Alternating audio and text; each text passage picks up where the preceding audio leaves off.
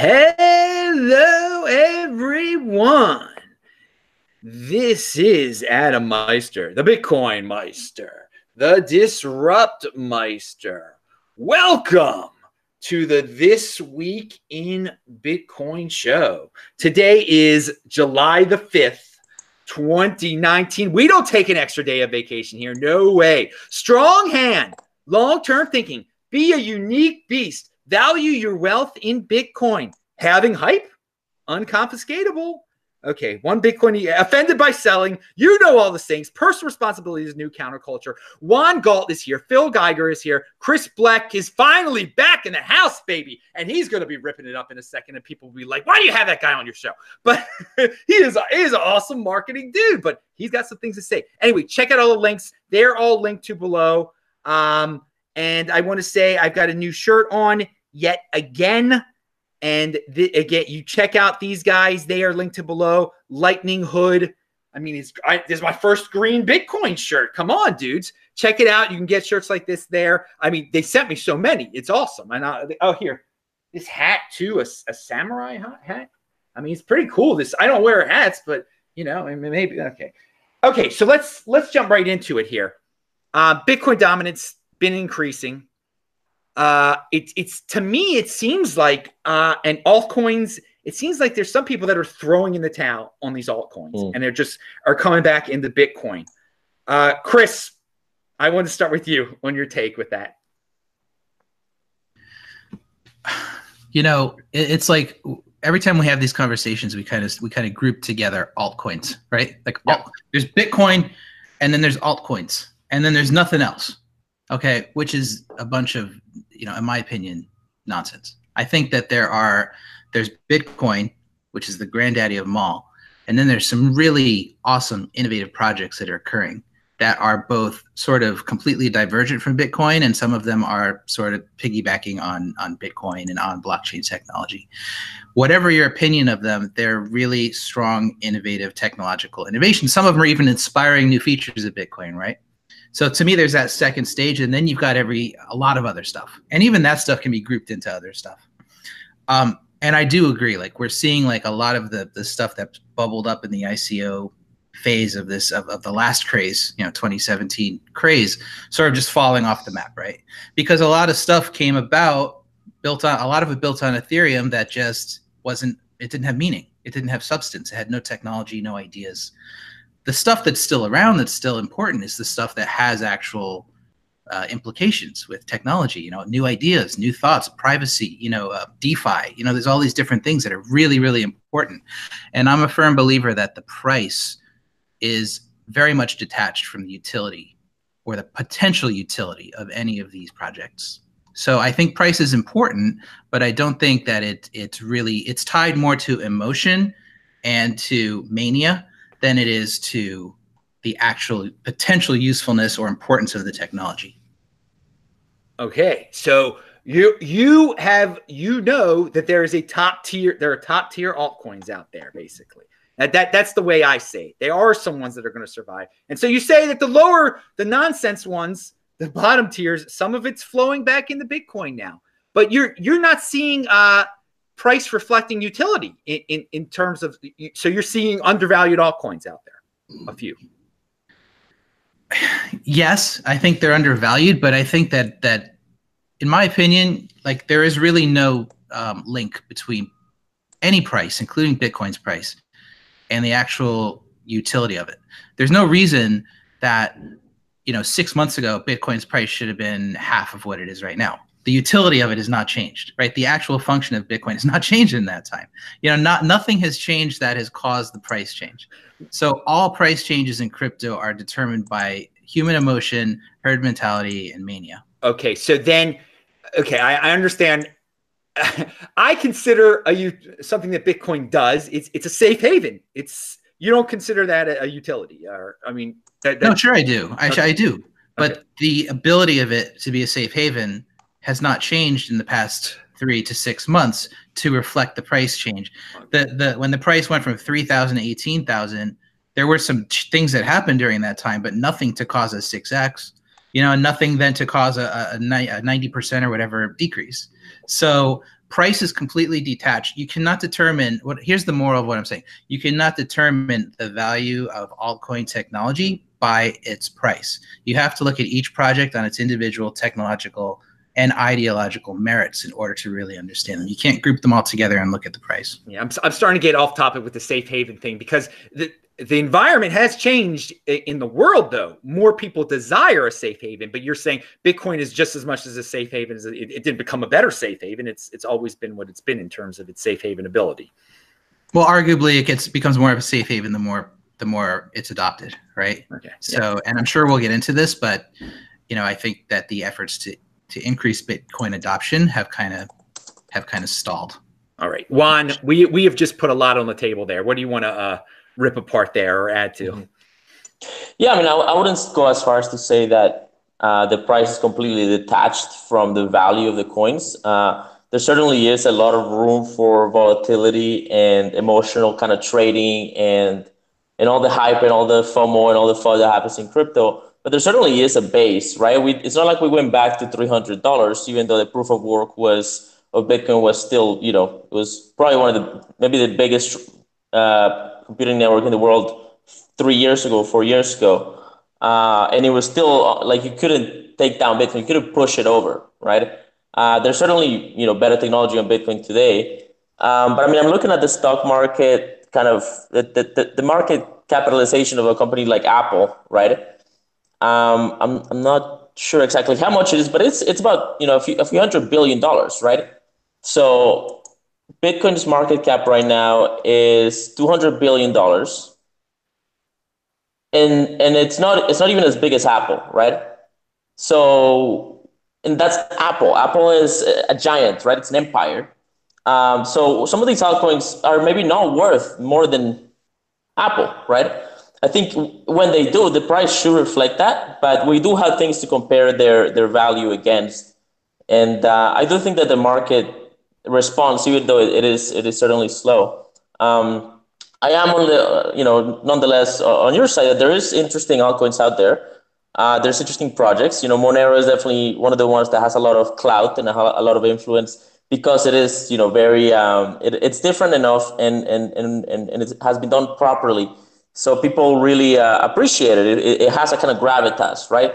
The thing is, like, Bitcoin is not a stock. It's not a corporation. It is a store of value, and store of value is a lot more valuable than things like payment networks, right? If you stack Visa, MasterCard, and PayPal's market caps, right, of their stock, it gets to about $1 trillion. But the market cap of gold is about $8 trillion. And so it doesn't matter, right? Some things are more valuable than others, and gold, Bitcoin right now has that sort of store of value, gravitas, and I do believe it will reach payment processing sort of medium of exchange status. But it's really hard to do that when you don't have stability in the currency. So that'll probably happen when we plateau, when we finish, you know, going super parabolic and we start to stabilize. Then it'll really kick in, because now you won't have to swap it and exchange it and stress about the volatility. All right, I want to go back to one of the original points I put out there with the altcoins, because you do know about altcoins, Juan. Do you see this trend continuing, that the lower tier ones people are going to throw in the towel and get into Bitcoin? Is that one of the reasons Bitcoin's been pumping lately? I mean, I've been throwing the towel on a few. Like, I capitulated on my altcoins about a week and a half ago, 2 weeks ago. Okay, I still have some, but like, I definitely capitulated. If you look at dominance chart on Bitcoin, there was you know, it was 85% ish for a long time, and around 2017 February, it just plummeted, right? Because of Ethereum, yeah, it was because of the scaling, right? Right. The scaling rate and Ethereum went parabolic, and that was kind of like, you know, that was the big alt season, right? A lot of altcoins pumped with it. Ripple pumped with it, and then the altcoin market as a whole pumped with it as well.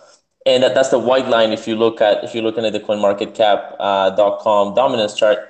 And we've been sort of oscillating, but there's definitely like a kind of bull trend in dominance happening. And I don't know that's not necessarily a lot of new money coming into the market. That's like money coming back from altcoins into Bitcoin. I do expect that to continue to happen, just because store value is it's just a different animal, right?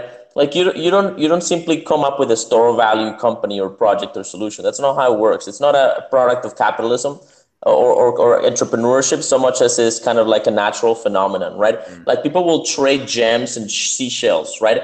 And it's not like somebody was like, I want to start a seashell money company, right? Like that's not how it happens, I don't think. And so I think I think Alkins will be here with us till the rest of time, and tokenizing things is, there's a lot of interesting stuff about tokenizing art, and there's coin currencies, right?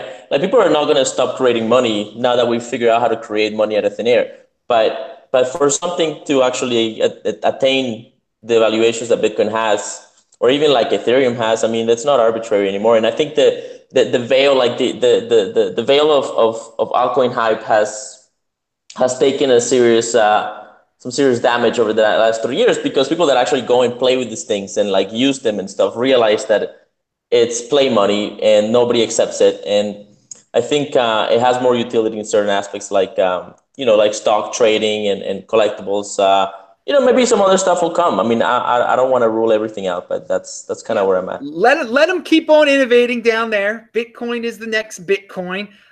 You said something very interesting, that the Bitcoin is a store of value coin, and I agree with that, and that you really can't create a store of value coin out of thin air. So no one's gonna.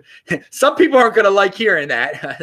See yesterday's show, but Phil, what's your take on all this? What's your take? There's been a lot thrown out there now. Altcoins, Bitcoin store of value. Take it away.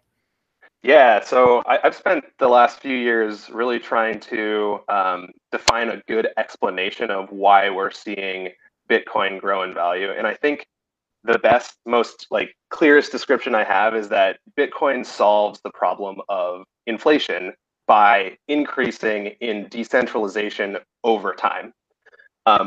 So Bitcoin, from my perspective, is the only asset that we've ever seen that is actually not currently possible to manipulate the supply. And as a result, people are trying to find a place where they can store value in an asset that isn't going to be manipulated.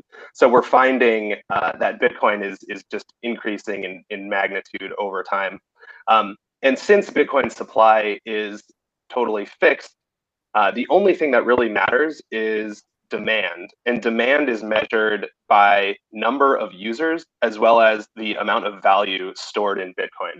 So we see these like parabolic spikes and crashes, I think, because it's sort of like tidal waves of adoption, like hitting up against this completely immutable supply of coins.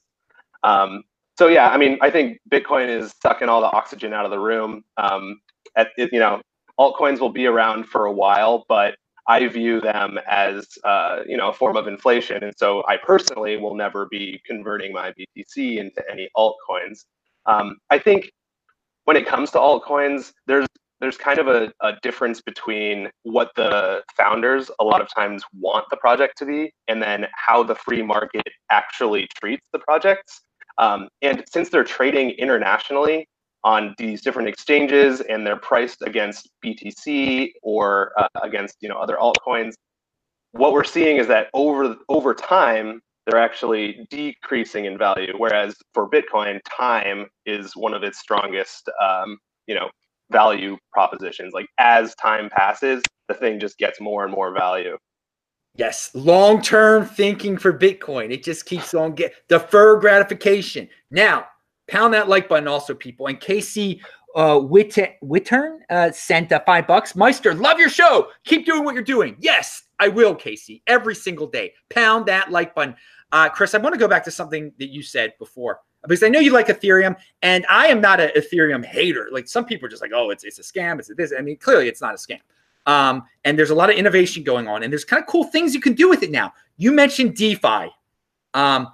I think a lot of people throw that term around just as a catchphrase, just to promote their businesses or some coin they're gonna they're gonna promote soon. How close are we to that really being real? I mean, well, DeFi, decentralized finance, is real in that it exists. I mean, there's some amazing applications that are now available on Ethereum, and other places too, which I haven't really explored yet, admittedly. But I can tell you right now that on Ethereum, the future of banking is being created. The future of finance is being created on the Ethereum platform right now. Whether or not it stays on the Ethereum platform is a different story, but the ideas, and this is the most important part, there's the technology side to all this, and then there's the ideological side to all this, coming up with these ideas. The ideas that are being come up with by things like MakerDAO and by groups like Compound Finance and by, you know, there's all these different ways that you can now leverage your money. You can get interest on your money. And it's one thing to look at these projects as end all be all, you know, just unto themselves, but it's a whole other thing to look at these projects and imagine in 5-10 years what they're going to look like, you know, and how they could be adopted in different ways, even outside of the Ethereum platform. Even ignore the fact that they run on ETH currently. You know, what could they look like if they're adopted by, you know, the broader finance industry? So DeFi is very real. It is happening. And I agree with you. Like, there's a lot of people, just like with any term in this industry, that are, you know, that's being abused and used in inappropriate ways. DeFi is real, and it's in the very nascent prototype stages right now, you know, but it's really important to look at all of these projects, every altcoin, not just as what it is today, but for its future potential. And just one thing, like, that's really important distinction, because when I look at these projects, I'm not just looking at them as investments or as will my money 10x in 5 years. You know, I'm looking at these things. I have a much broader level of interest as to how all of this is going to change the world. And that's why with Bitcoin specifically, I'm a staunch Bitcoin supporter, but I'm also a very harsh Bitcoin critic when it comes to making sure that it stays globally accessible and really hits its fullest potential as a peer-to-peer digital currency. All right. Now, what did you think? Phil brought up a very interesting point about altcoins, that sometimes the founders want to go in one direction and everybody else takes it in another direction. Do you see that happening a lot? I mean, people who just want it to 10x, basically. Yeah, of course. Yeah, I mean, it's especially the coins, you know, a good example. I'm a big fan of a project called Nano, which in my opinion is, and I'm not trying to shill it, I'm just using it as an example, but it, you know, I think is a great alternative idea to Bitcoin in the way that it considers decentralized currency. But it came out of the gates in 2017, you know, and it has a really awesome dev team that has a bunch of great ideas. Shot from like 25 cents to $35. Had a exchange hack, third party exchange hack that killed the price. You know, dropped back down to like 75 cents. And in the eyes of anybody who's looking at this as an investment, it's like, well, who the hell cares about Nano? Like, the price is crazy. It's sitting at $1, and like, but in my eyes, I see, wow, this is a great idea. You know, this is like the technology, the idea there is strong, and it's worth a lot more than DentaCoin or other garbage coins that are sitting at the bottom of CoinMarketCap. But in that regard, you know, yeah, the people who buy it and sell, the speculators, the investors, can drive the price wherever the heck they want. It's completely detached from the value of the idea and the value of the technology and where it might head. All right. Now I want to go, Phil. I had to let you. Do you have something to say about DeFi at all? I thought you might. I think it's going to be really hard to build decentralized finance on top of platforms that inevitably centralize over time or are not strong stores of value.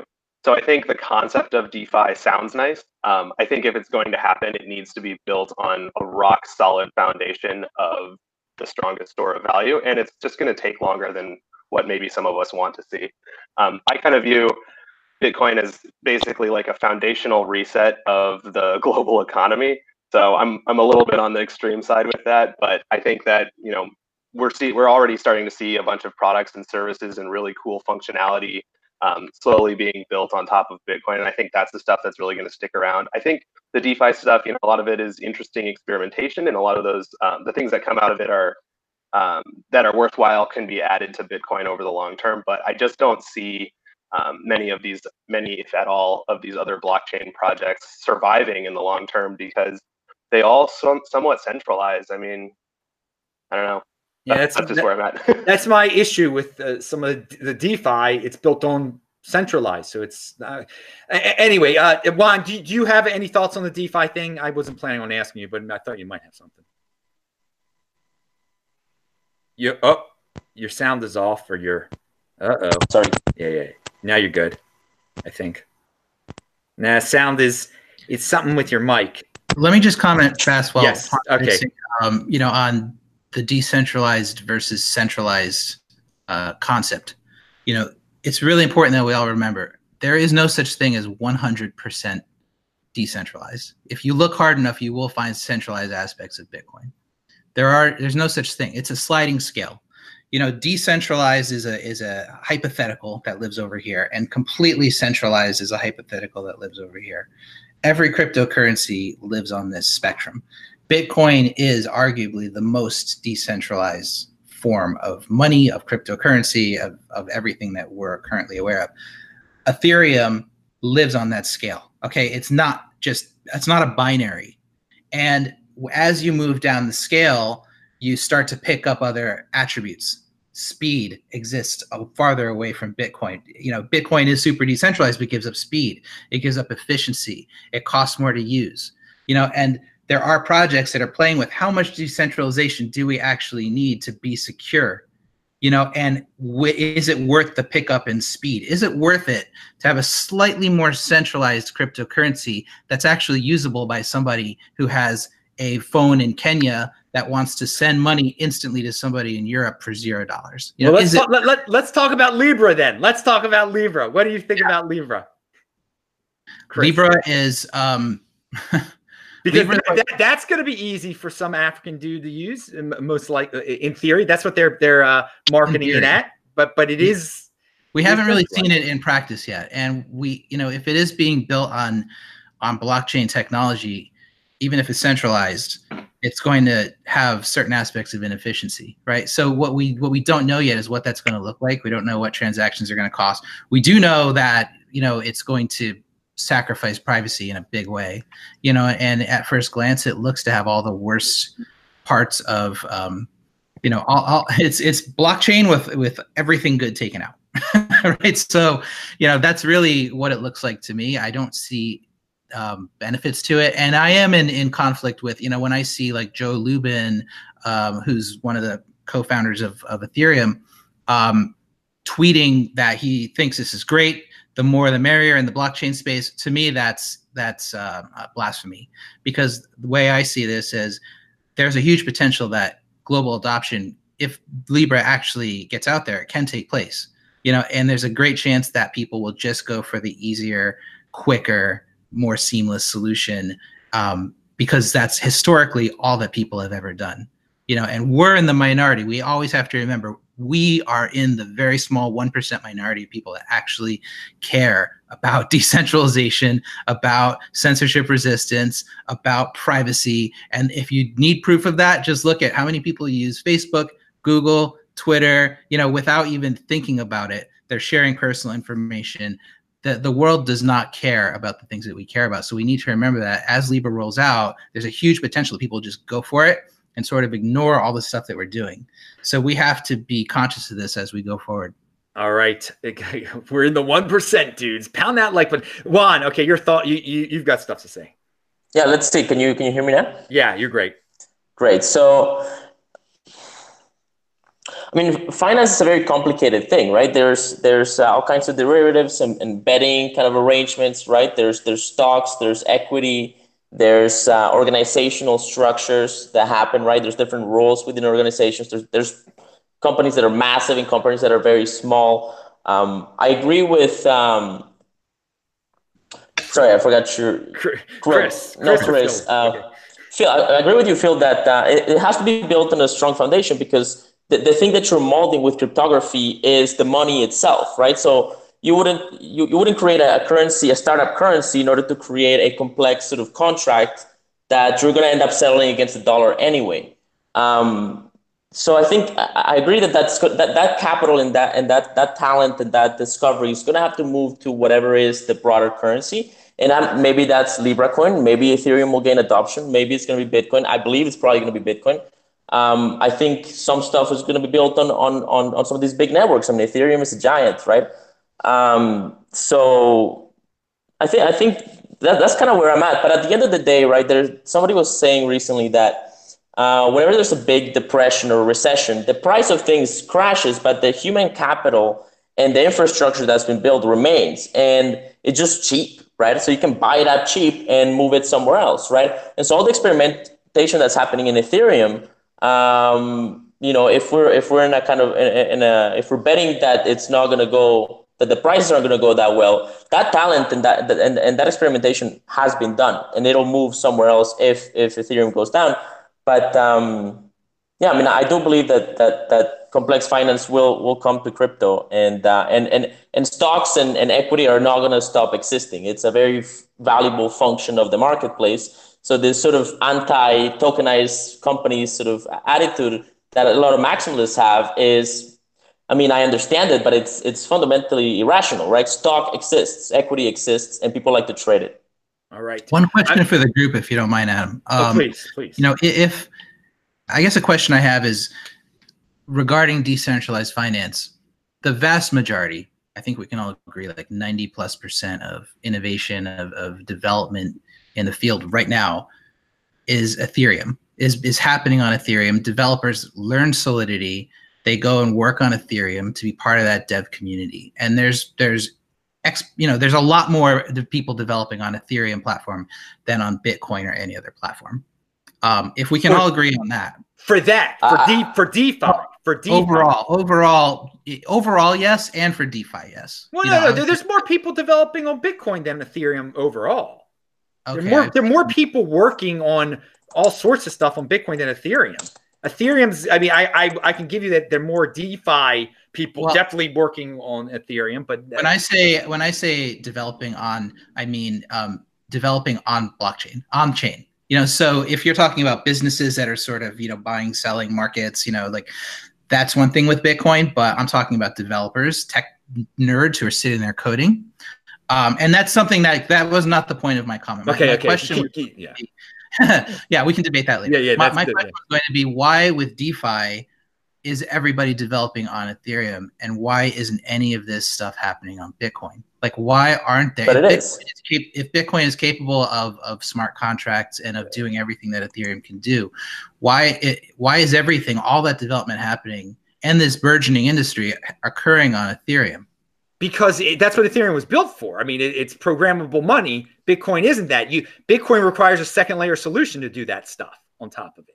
I mean, that's my take on it. That Ethereum is built for that kind of experimentation, and I mean that's why the ICOs got built on that. You could build ICOs on top of Bitcoin, but it would be on top of a second layer solution. That's my take. So I mean, that's a positive thing for Ethereum, that it is more so programmable money at the base layer than Bitcoin is. But okay, that's my, I shouldn't, I'm the host, but I want to put that out there. Yeah, Phil. First of all, just a couple topics ago, we talked about the sliding scale of decentralization. It's really, really important to use time additionally as a metric. So you need to look at decentralization over time. So when I look at decentralization over time for something like Ethereum, you know, I see like Infura nodes getting pretty massive. I see them kind of announcing ETH 2.0. It doesn't look to me very decentralized. And then in regards to the developer comment, like I actually do think that there are probably more people developing on Ethereum than Bitcoin.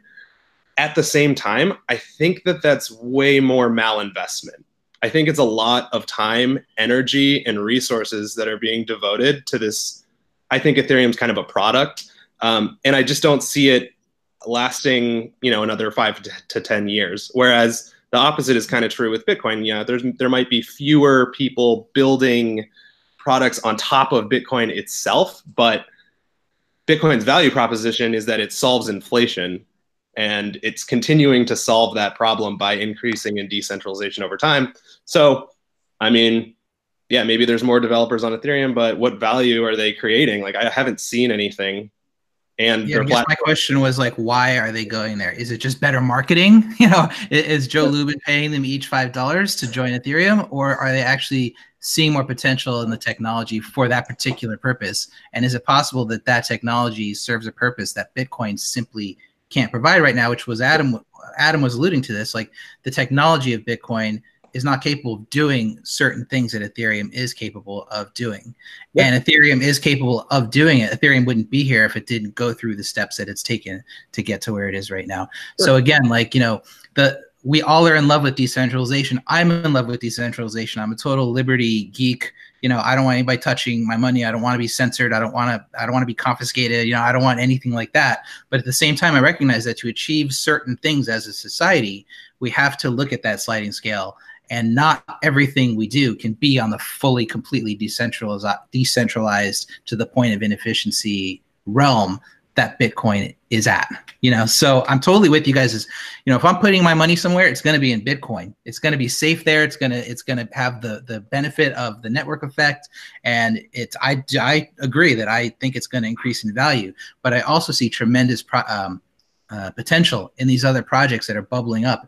And I think there is zero chance that in 10, 20 years that Bitcoin is the only blockchain-based cryptocurrency in the world. You know, I think that there's zero chance, for the sole reason that anybody who has an amazing idea can come up and create one and can, you know, and again, it won't have the Satoshi effect. It won't be decentralized to the point of godlike, you know, but it will have a high level of utility, and the world will want to use it.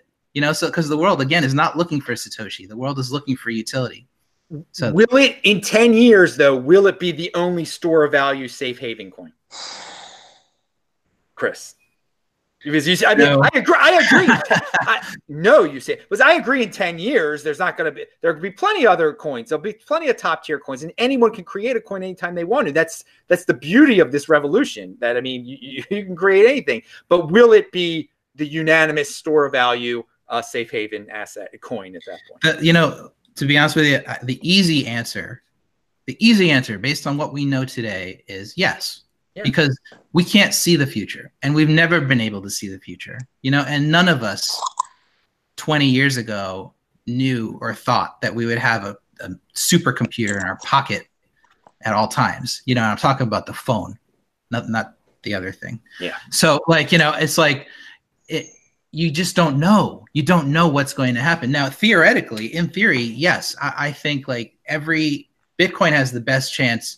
I think in the history of humanity, Bitcoin represents probably the greatest achievement in the financial history of humanity.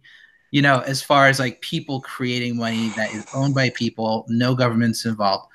But at the same time, you know, looking forward 10 years, like, it's so difficult to say, you know, and at the same time, we don't know, you know, and like, you know, I don't like going down this road a lot, but like, for instance, we don't know what's going to happen with Satoshi's million Bitcoins. We don't know, you know, there's all these things we just don't know. Like, and so to blindly move forward and to just ignore reality is not a thing I do, okay. You know, so like, that's why I think, you know, we just really don't know. We have to hedge our bets. All right, I want to the Halving Show, who's got a great channel, and I love that he cares about the halving. We should all care about it. He said 50 Norwegian krona. He said, "You're also welcome to stay at my place in Norway, Adam, anytime. Host and guide. New video out today." Dude, thank you. Thank you for offering me a place to stay. I loved Norway back in 2018. So, and thanks for the 50 Norwegian krona. I want to go back to Juan Galt here. Chris just said a lot of things. Did you have any take on that stuff? Yeah, I have some thoughts. I mean, I agree. Nobody knows what's going to happen. We fundamentally don't know the future, and we're all kind of trying to figure it out. As far as to why there's more developers on Ethereum than Bitcoin, I mean, I just did a quick Google search, and it does seem like there's a lot of articles claiming that there's more developers. I've been to some Ethereum. I was at DevCon 3, I believe, and it was ginormous, right? It was a lot of people, right? More than I saw, for example, in at the Honey Badger's in Latvia conference, which is Bitcoin Maximalist conference, much smaller conference. So yeah, I think it's quite plausible and maybe even reasonable to say there's more developers and there's a bigger sort of numbers in Ethereum. there's also a history as to why Ethereum happened and why it happened not in Bitcoin. It started with colored coins, and there's something called the Counterparty that came to be, and people were trying to create tokens and ICOs on top of Bitcoin. And the big debate was, well, Bitcoin is a 10-minute block cycle. Transactions are going to probably grow, right? It's the same debate that happened in the fork, right? And if you do all the stuff on top of the main chain, you're gonna sacrifice the network topology and the network decentralization. It's gonna be harder for people to run nodes. It's gonna escape civilian computing. That's one of the arguments. There's other arguments involved. And so at some point, that friction meant that Vitalik created Ethereum, right? And part of it is, in order to fund a lot of this innovation, you actually have to pay for it, right? And so that's why there's so many ICOs and so many different tokens, and there's a lot of engagement happening in Ethereum on that, and a lot of speculative investment.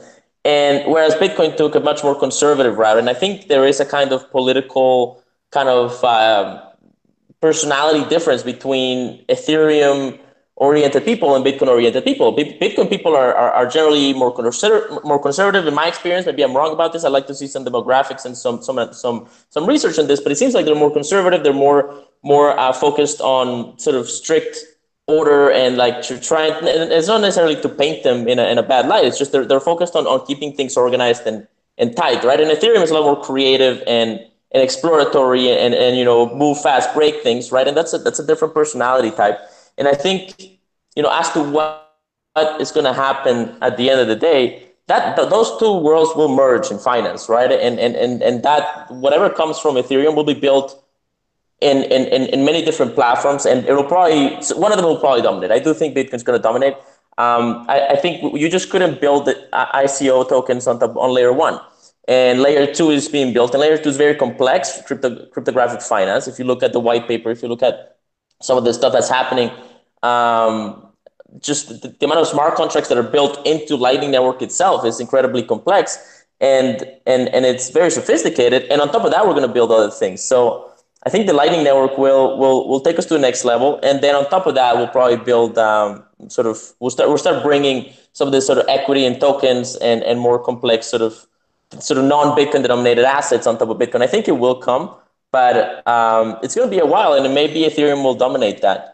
Maybe another one will take that market. So yeah, we'll see what happens. Third layer solutions there, Juan Galt was referring to. Basically, if you're building something on top of the Lightning Network, that's and other people have mentioned that to me. By the way, Tony Traveler, thank you for the $20 in the super chat. He said strong hands, and yeah, man, I got some strong hands. All right, I want to ask Juan is a big econ guy. Trump is tweeting about having a money printing contest with China, and I mean, I not that he's really going to do it. Who knows? But do you see inflation on the way, and what's that mean for Bitcoin? Because it seems like they're all competing. All the big countries are who can inflate more.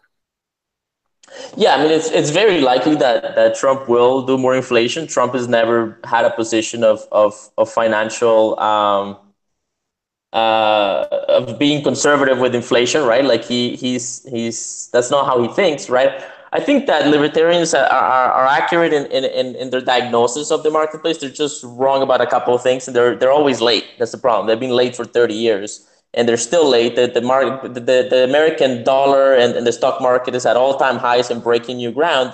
And then we have Peter Schiff and other libertarians like, oh, it's going to happen, and it's probably going to happen, right? I think one of the things that is not calculated in this equation, from what I've heard, is we're in a singularity of technological innovation. We started going parabolic in the industrial age, and then we kept going parabolic, and now with the digital age, we're innovating at light speed, right? And that innovation creates new opportunity for people to be more efficient, and that efficiency improves the marketplace. And so as long as inflation stays below innovation, we can probably keep playing this silly game of inflation. But I think Bitcoin, because it's scarce, fundamentally scarce, is going to start serving as a counterbalance to that. And I mean, I have no expectations of Trump not inflating the dollar more. I think we'll see how he plays it. There's ways to play it and draw this game out even longer. Yeah, I mean, it's very bullish for Bitcoin. I like how you say, as long as inflation stays below innovation, we're cool. And well, it can keep, the game can keep on going. We've opted out of the game though, if you've got Bitcoin, which is great. So you could just watch the game go by. I think that's a great way of putting things though. I've never put it that way, but I have talked about how I think that the countries can keep pulling it off because people are just satisfied with their big screen TVs, and that, as Chris said, very few people care about store of value or savings.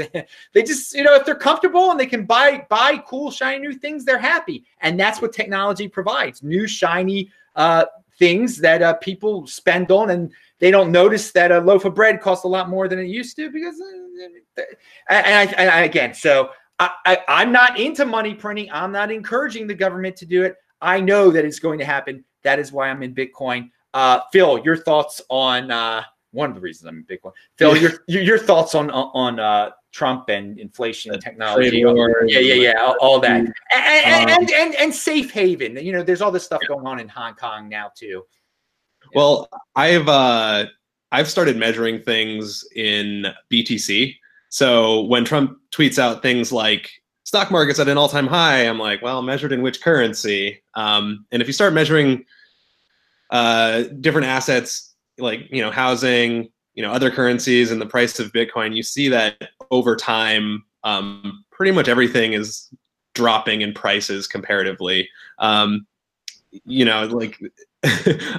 know. I feel like I have an advantage now because I've just started measuring things in BTC. So it's like, now I pay all my bills or whatever, and then anything else just goes to the corn. You're valuing your wealth in Bitcoin. That's what some of those altcoiners have to do too. We didn't talk. I mean, this is a given here. We know this, but some of them are like, oh, it went up so much in terms of dollars, but then in terms of Bitcoin, no, it didn't. You would have been better holding Bitcoin.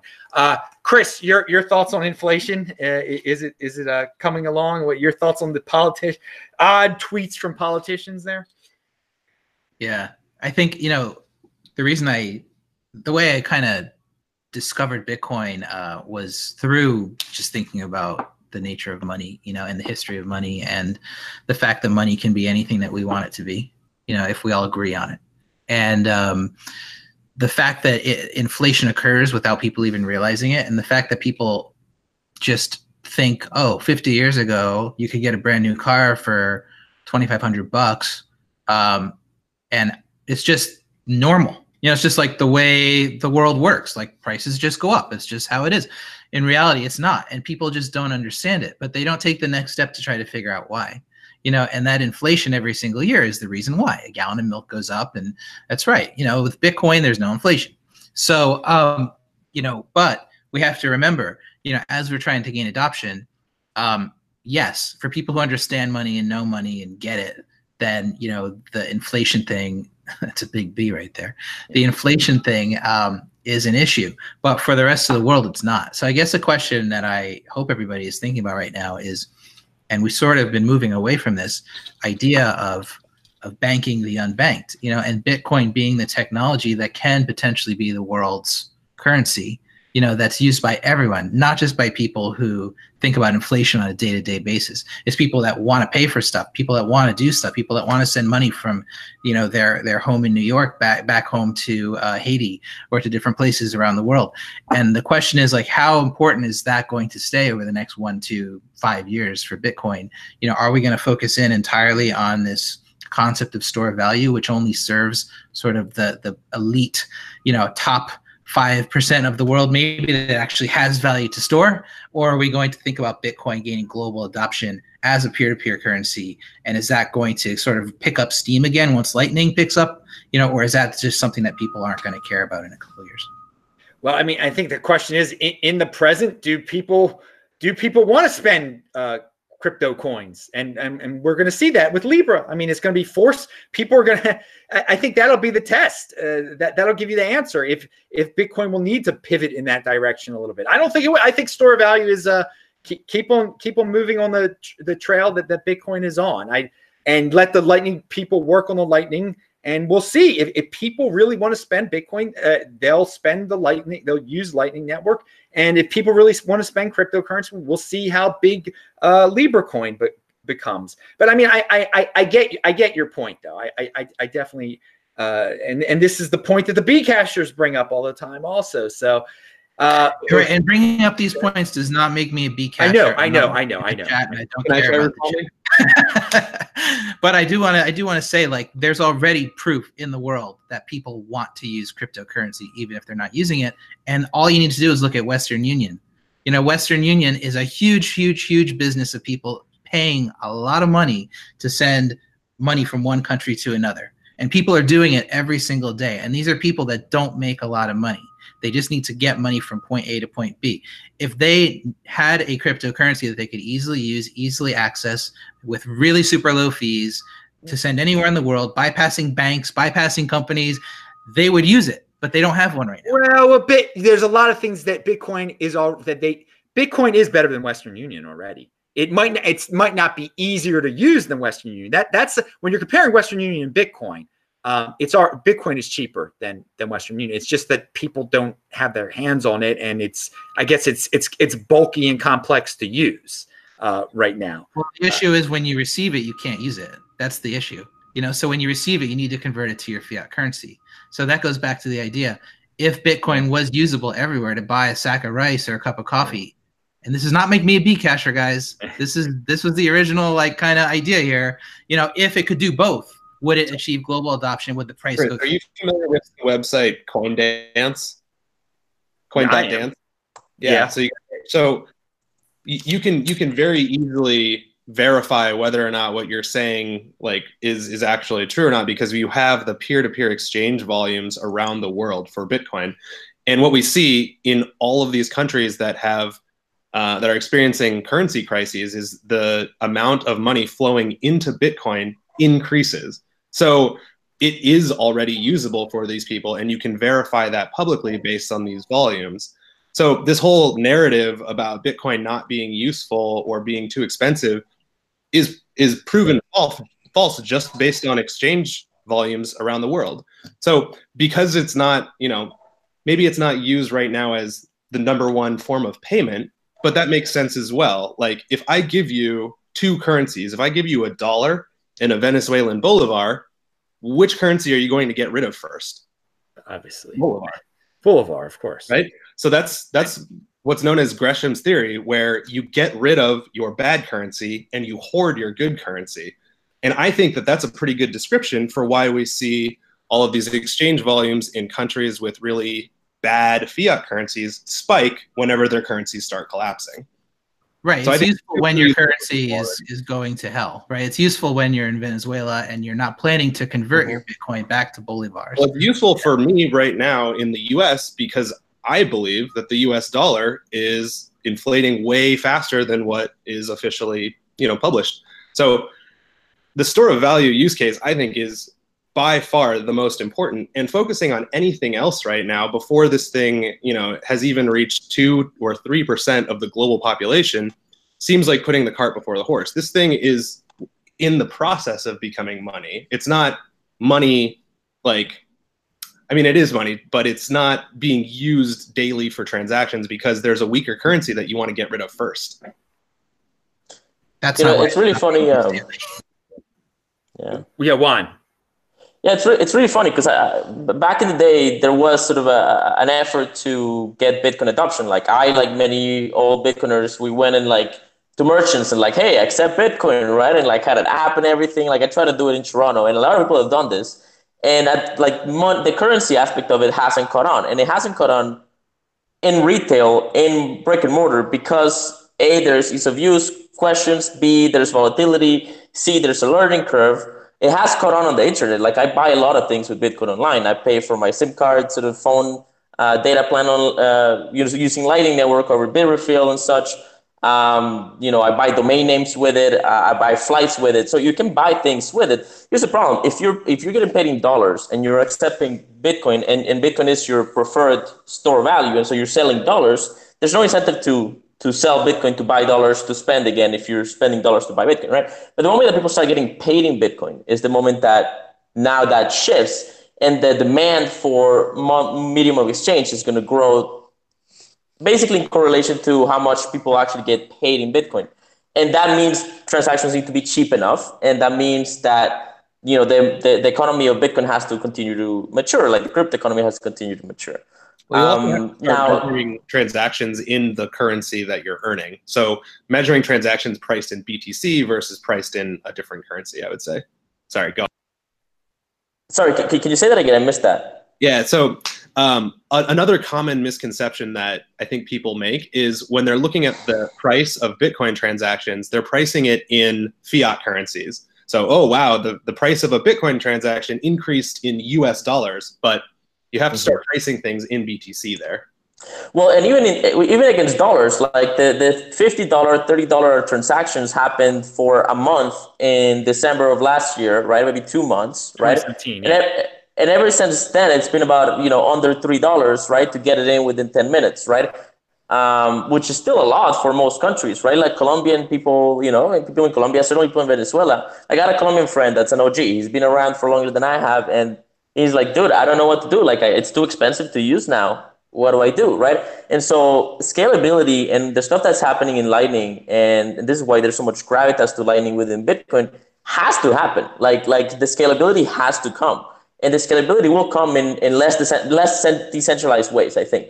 Like Lightning is slightly less decentralized than Layer 1. That's I'd go to bad for that because it's true, but it's a tier less, right? Like it goes from 10 to 8 maybe, right? And centralized exchanges are like, you know, 1, and then there's going to be a range of that, right? And scale will come with some centralization. Bitcoin is a giant, right? Bitcoin is bedrock, right? It's so decentralized it's almost ridiculous. Right, it's so strong it's almost ridiculous, right? Like the proof of work, the amount of energy goes into proof of work is incomprehensible, right? And that's fine. And the stronger the better, but compromising some security, so some decentralization for scale will happen in layer 2 and 3 and so forth. And you know, you can send crypto with, you know, you can send Bitcoin for 1 Satoshi fees on Lightning today, right now, and it works, assuming that, you know, you're connected to a network, right? So it'll get easier to use. I think that's going to come, and it's going to have to come for Bitcoin to really kind of become dominant as a currency. But yeah, I think we're ways away because the volatility is just not practical for merchants. That's why BitPay still exists, right? Because despite everybody in Bitcoin hating them, BitPay exists because a bunch of merchants, you know, can use them because it gives them fiat, right? So yeah, we have to scale. All right. Chris, you had you wanted well, first of all, I wanted to say people ask to get paid in Bitcoin. That'll help. Nothing wrong with getting paid in Bitcoin. All right, Chris, you probably have some wrap up thoughts on everything that's been thrown out there, because I know you tried to say something before, and you got to get out of here. Do you still have to get out of here pretty soon? Yeah. And really, I think, like, you know, what I've been hearing, it's been a great conversation. I think there's a lot of talk about the idea that like Juan was just saying, which I just picked up the Juan Galt thing, Juan Galt. I love that. It took me 45 minutes, but now I get it. So the idea that Bitcoin needs to potentially add slightly less decentralized features and layers in order to achieve maximal usefulness, which are going to be optional, I would assume, you know, whether or not you use these layers. But that idea is already in execution, and it's the reason that a lot of altcoins exist, right? Because they're trying these things out. They're testing out these ideas. They're showing that they can work. They're showing that they're not being hacked.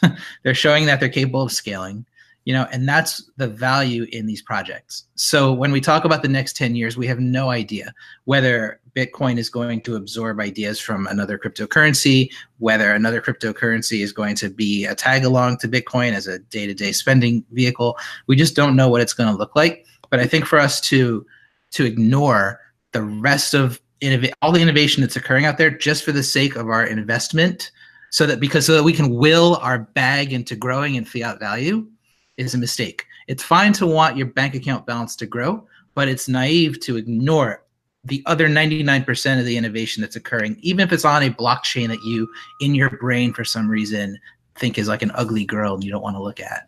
It's like, so don't be naive. Don't miss the boat. There is an investor in any regard, stock market, you know, Bitcoin, anywhere, that puts on blinders and just moves straight forward and ignores everything else out there is going to be short-sighted and is going to lose in the long run. You have to think bigger. So yes, strong hands, yes, inconfiscatable, yes, all that stuff, but don't ignore the rest of the world and don't trash it. Don't listen to the jokers like Saifedean and all those guys who are constantly telling you, oh, all this other stuff is garbage, ignore it, ignore it. There's only one path, put on your blinders and follow me down my cult road. You know, so that's my parting thought. All right, Chris, thank you very much. Always controversial. Chris, wait, before you go, Chris, he's linked to below. You can follow him below. We're going to talk about jobs in the space. Do you have any thoughts on that? I mean, you've been consulting and stuff. I mean, you're in the space and everything. You know, yeah, advice for people out there. Yeah. Advice? Or my advice is really to absorb as much information as you can. Like there's it's going to be very hard to find a job if you're completely immersed every day, all day in just Bitcoin. Like you have to know what's going on out there because, like I said, the stuff that's evolving on other blockchains could potentially be the future of Bitcoin. Most business that's developing is outside of the Bitcoin world. You know, so there's a very, very big case if you want a job in cryptocurrency, you have to branch out. You have to understand the whole landscape and beyond finance, technology too. I'm not a developer, but you have to understand the use cases for all of these different platforms. You need to know what DeFi looks like on Ethereum. You might even have to look at EOS, guys. You might have to think about what else is going on out there. Even if it's not as centralized or decentralized as you want, even if you wouldn't put your money there, you have to understand it. So my advice for career seekers is get out there, learn about it all. Even if you're not going to invest in it, just understand it and understand the use cases for all these different things. All right, Chris, we will let you go. Thank you. Thank you very much, man. We'll continue the show without Chris. Have a fun time on the beach, man. Been a pleasure, guys. All right. Thanks. See you. All right. Let us, I wanted to talk about jobs because Phil, I mean, I knew about Phil from Twitter. And I was just like, oh, this is a cool dude. I want him on my show. He was on the show before, and he's been around the space for a while, a great Twitter feed. And then I invited him back on the show. He's like, I'm starting a new job. I was like, whoa, what? So, okay, just tell us your story, man. Tell us your – I mean, he's in motion. This is all about being in motion. He wanted to get into the space, and now he's got a job in the space. Tell us where you work and I mean, that you just moved and everything. It's exciting stuff. Yeah, I'll just give a completely different take than what we just heard from Chris. So it's good. No, it's good to have two different opinions. Yeah. So my long-term background is I studied econ in college and hated it. I hated economics that I learned at my university. So I went into healthcare IT and was doing software implementation for about 7 years. Discovered Bitcoin in 2014. And then fell down the Austrian economics rabbit hole, and I haven't emerged since. I've gotten even deeper, in ever since. But yeah, as of 2017, I was able to start going my own way and started doing some consulting and writing. I've written some Medium posts. I have an article featured on The Block, and then I was actually listening to Tales from the Crypt, and I heard Parker Lewis from Unchained Capital talking about the Federal Reserve. Just reached out to him, got connected with him, and yeah, now I'm working with Unchained Capital as the director of product marketing. So I've focused my time essentially 100% on Bitcoin and was able to get connected with, I think, a team that really has their heads down and is focused on growing the depth of Bitcoin products. So I think there's a couple different trends that we're seeing in the industry, right? We're seeing a lot of exchanges that are going wide and like a Binance style where they're trying to get as many different cryptocurrencies as possible. And then we're also seeing a little bit now, a few companies that are just going really deep into Bitcoin. And I view Unchained Capital as one of those companies. They're a Bitcoin financial services provider. And all of their products are based on a foundation of multi-sig addresses. So it's really reimagining what financial products can look like, but all using some of the like super strong native functionality of Bitcoin. So for me, that was like super interesting. And I'm super excited about like the long-term vision of, what a financial services company built specifically on Bitcoin can look like. So that's what drew me to them. Now it's not DeFi, it's just Fi with B. I mean, which is good. It's BeFi, you know. They're not trying to pretend to be decentralized. And so I linked to they are linked to below. You're in Austin. You moved to Austin, or you're moving to Austin, Texas. It's linked to below. He's actually on their page already. You can see his pretty face on the page with all the other pretty faces on there and everything. So dude, he's got a job at one of the, who knows what this, how big this company might get. Again, it's doing the finance stuff, and there's some, I mean, there are people that want loans. There are people that want their private, you know, for someone else to hold it for them. Yeah. That's not necessarily the way I go. Of course, people know that, but it's out there. It's going to be out there. That's what you're doing. Yeah. And you brought up the loans, which I think they're taking the best possible approach to it, I believe, because what you can do is deposit your BTC into a multi-sig address. Unchained Capital holds one key. You as a customer holds a key, and then a neutral third-party company holds that final key. And then you're able to take out a collateralized US dollar loan. So throughout the duration of the loan, you have a hand on the key and can always verify that the money is where Unchained Capital says it is on the blockchain. And then if anything happens to Unchained, you can work with the neutral third party to recover your funds. I mean, I haven't personally taken a loan out yet, but if I was going to take a USD loan out on my Bitcoin, that's kind of how I would want to do it, rather than just kind of depositing it into an account with a company and maybe not knowing exactly where the money is. I think it's a risk-reduced approach. It's still obviously risky, but if you're trying to reduce your risk, that's the way to go. Now, this might be a little bit of a flashback for you. This is for my longtime viewers out there who watch this show every week. What would J.W. Weatherman be saying right now? I mean, there would be such a huge fight. But he's not on it. Sometimes things just get set up in ways. So, yeah, he had some things to say about Casa, and I'm sure. Yeah. Yeah. Actually, yeah. And, you know, there's a lot of nuance here. And what I would say is that J.W. is trying to remain as anonymous as possible. And that's great, right? Good for him. He should. Not everybody is attempting to stay as anonymous, right? And in order to stay completely anonymous, you have to go full Satoshi and like never move your keys ever again. So for those of us who are thinking long-term for things like, how am I going to pass my BTC on to my heirs when maybe they're not nearly as technical? I think that there's some benefit in having a Bitcoin specialist as part of your team. You know, Unchained would never have control of your money, but they'd be there, you know, to work with a lawyer or to work with whoever you've given your second key with in the event of, you know, something goes wrong with you. So, you know, there's definitely a spectrum, and Unchained is not going to meet the needs of the most anonymous people with our premium products. That said, there are open source tools that Unchained created for people to just use for free without ever even interacting with Unchained. So, you know, Unchained really recognizes the value of those anonymous people, also recognizes it's just, you know, having a service, a financial service company is never going to be able to meet the needs 100% of those anonymous people. So free tools out there, check them out. All right, all these guys are linked to below. Pound that like button. Juan Galt, I want to ask you about, I mean, this is your job. You travel all around, you talk about Bitcoin. How easy is it for people to get these jobs and be a consultant, or any thought? And also, I wanted you to talk about that interview you did with the storage device company. Oh, yeah, we're talking about storage. Phil's talking about that type of storage, but you were talking about a competitor of Trezor. But that's a lot on the table right there. So take it away. Sure. Well, first, Phil, congratulations on this new job. Thanks, man. Yeah, that's great. And all the stuff you're talking about is fantastic. I think I certainly agree with you that financial services they're definitely going to come to Bitcoin, right? Like banks, what are banks? Banks are really nice real estate and customer service, and then there's money and finance and stuff.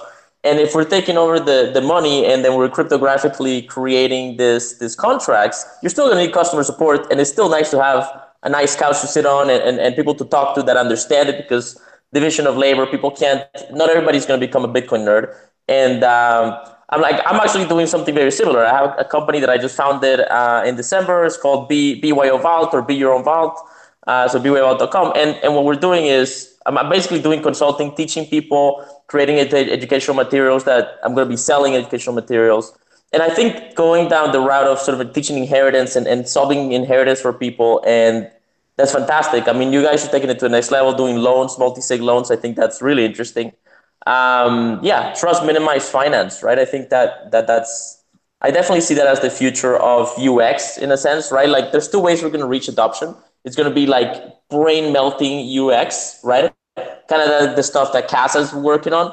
And then it's going to be education and consulting and financial services. And so, you know, more power to you. I'm going to check out the company. It's very exciting. Yeah. And you know, the other thing that you mentioned, right, is like right now the US dollar loans are the major product, but there's a lot of ideas that we're playing with internally on how we can use this like multi-sig quorum to start offering additional products. So yeah, I think it's, you know, there's always going to be a need for somebody to like help you out. I think, you know, we're not all living up in the mountains. But, and good for you. Yeah. Yeah. Enjoy the mountains. It's beautiful out there. Very nice, relaxing. Yeah. Yeah. All right. Yeah, that's great. That's great. I'm really excited about multisig. I think there's a lot of potential there that hasn't been materialized, and it's really sad. But I think it's in part because it's just so early, right? We just don't even know how early it is, right? Like trying to recreate contract law with cryptography, right? Like understanding law is difficult enough. Try to make it cryptographically verifiable and sound. It's just a whole other level. So it's going to take some time to bring functional contracts into cryptography. But I think it will happen, and it's really exciting area of Bitcoin. And I think it's much more interesting to explore it in Bitcoin than in Ethereum, because again, like it's like you're kind of on shaky ground, it feels. Yeah. Anyway, I'll check. Now you were gonna say, I asked you about that storage device interview you did. Yeah. Well, yeah. I mean, this guy's reached out to me, and they have it's a new company called Engrave.io. They're doing a hardware wallet. It's a new hardware wallet device. We did a full interview for about an hour, and I just asked him some of the tough questions. I didn't know about them beforehand, and I don't know a whole lot more about them than the interview. I think the interview kind of speaks for itself. I asked all the tough questions, and I like that. I like their approach. It does seem like they're thinking about it quite deeply. They're adding things that I wish Trezor and Ledger had. For example, when you create a master seed, like when you create a backup seed on your Trezor, right, or your Ledger. It'll give you the words one at a time, and then it'll verify them, right?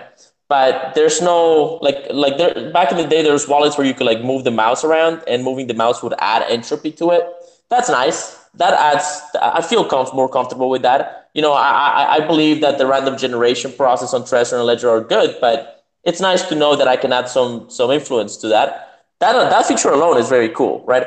They're gonna be adding other stuff, so I'm not like a fan. I'm not necessarily like a fanboy or promoting them at all. It was just kind of a conversation, and I think adding more hardware wallets and doing more research on more engineering and more innovation on crypto security is gonna be a huge market going forward. They're also talking about inheritance, right? How to deal with inheritance, which is a fascinating problem. I'm very interested in that problem, and they're also talking about it, right? And it usually revolves around multi-sig solutions or Shamir secret sharing solutions, and then you have to layer legal sort of structures on top. That's cutting edge. That's one of the stuff that gets me excited. So yeah, that was. I mean, have a look at the interviews on my channel. All right. Again, both their Twitters are linked to below, and you can find out all their info from there. They tweet it all out. Both these dudes are very much in motion, man, doing jobs in the space. I like that. Okay, I want to leave with. I wanted to just cover this. It's just like the exit question, and then we'll get out of here. A Pomp had this tweet earlier this week, which is getting forgotten because everyone's like taking off, but this is important. Members of Congress just sent this letter to Facebook asking them to officially stop development of Libra. Wait till Congress finds out that they can't send letters to Bitcoin. Okay, we all understand the second part. We don't need to get into why Bitcoin is better than Libra. But what do you guys think about this latest development that Libra has gotten the official letter from Congress? Is it just a bunch of virtue signaling? Does Libra have everybody paid off already that this is going to go through? Phil, we'll start with you. You know, I just kind of think back to before Bitcoin was invented, and a couple different companies attempted to make their own sovereign currency and were immediately shut down by, I think it was the FBI, like raided and completely shut down. I think, you know, Libra is kind of funny to me because it's going to fail. Like, I can't see it ever, you know, lasting for the long term because they're trying to peg it to a basket of floating fiat currencies. What I think makes the most sense, and the conspiracy theory that I've heard that I think is the best about Libra, is it's a way for Mark Zuckerberg to secretly start stacking sats because he'll add BTC to the basket of currencies. So I think it might be, you know, maybe his way of starting to hold some Bitcoin, but who knows? Yeah, the letter to Congress is hilarious. It's like an advertisement for Bitcoin. Like, can who's Congress going to call up? Like, can somebody get the CEO of Bitcoin on the phone? No. Like, it'll start incepting that question. Like, wow, they're trying to shut down Facebook's cryptocurrency. Why haven't they shut down Bitcoin yet, or any of the other cryptocurrencies? So we can't. Good advertisement. Yeah, exactly. If people get that, if people are that deep to understand, they should be able to. What do you think it's a threat, a serious threat, or is Libra doomed to be shut down? I think it's going to be fascinating to watch. Yeah. I'm stacking popcorn right now.